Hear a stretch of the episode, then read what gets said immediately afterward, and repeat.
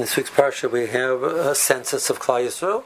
And the person, of course, talk about the halacha issue. We know there's an issue in the Torah of counting Klal Yisrael directly. We have to count them through, shkol, through shkolim. Um, even that is questionable if it's allowed to be done uh, depending on what the purpose is, what, what when is a mutter or not. Um, there's a medrash which Rebbe Meir Bloch Zatzal quotes the parsha, it's Amar Kadosh Baruch Hu Yisrael lo chivavti bria yosem mikem tach lesatu lechem toli roish demisi eschem li. It says suas roish kol das b'nei Yisrael.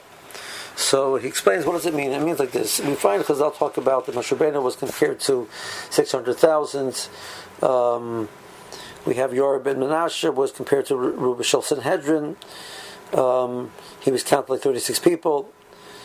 Um, the pasuk refers to uh, that there was people in Klal Yisrael who were equal to Shivim Ish, etc. When when you you count the the ruchni of the person, you count the the, the, the person's impact and ability and kaichas and nefesh, you can't count them as one individual. You have to count him as what the, what he is doing to the world. So there's some people which are 600,000 people, and there's a person which is 36 people, and there's a person which is 70 people. Their bodies, if the ikr is their bodies, so the bodies, there is, each one has one body.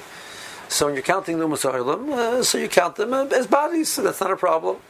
When you count Klal Yisrael, if you count them as bodies, you're misunderstanding what it means, who what Klal Yisrael is. You're misinterpreting Klal Yisrael. The reason why Klal Yisrael is then open for a Magefa is because you misunderstand the definition of Klal Yisrael, you're, you're endangering the whole foundation of what Klal Yisrael is all about we do need to know sometimes how many bodies there are in Klal Yisrael. So they each give a dollar, they each give a coin, they each give a shekel, and we count the shkolim. So that's the times when I need to know how many bodies there are, and there are times when that's important, so I can accomplish that. But I can never do it. I never lose sight of the fact that I'm doing it, um, eh, recognizing that we're only counting a very, very insignificant part of what Klal truly is. Klal truly is something much greater and much larger than that. And that's why it's important that Klal is never counted directly. Klal is only counted um, uh, indirectly. Um, so the matter says that there's a there's a Toli Rosh. The Rosh was lifted up Klal Yisrael.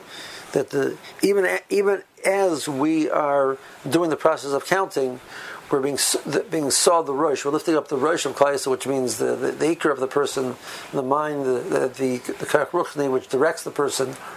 And we're telling the pasuk is saying that as we're counting, um, as we're counting.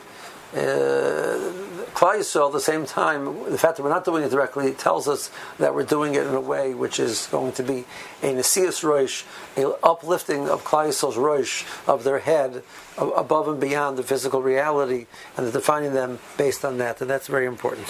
Have a good Shabbos, have a good Yom Tov.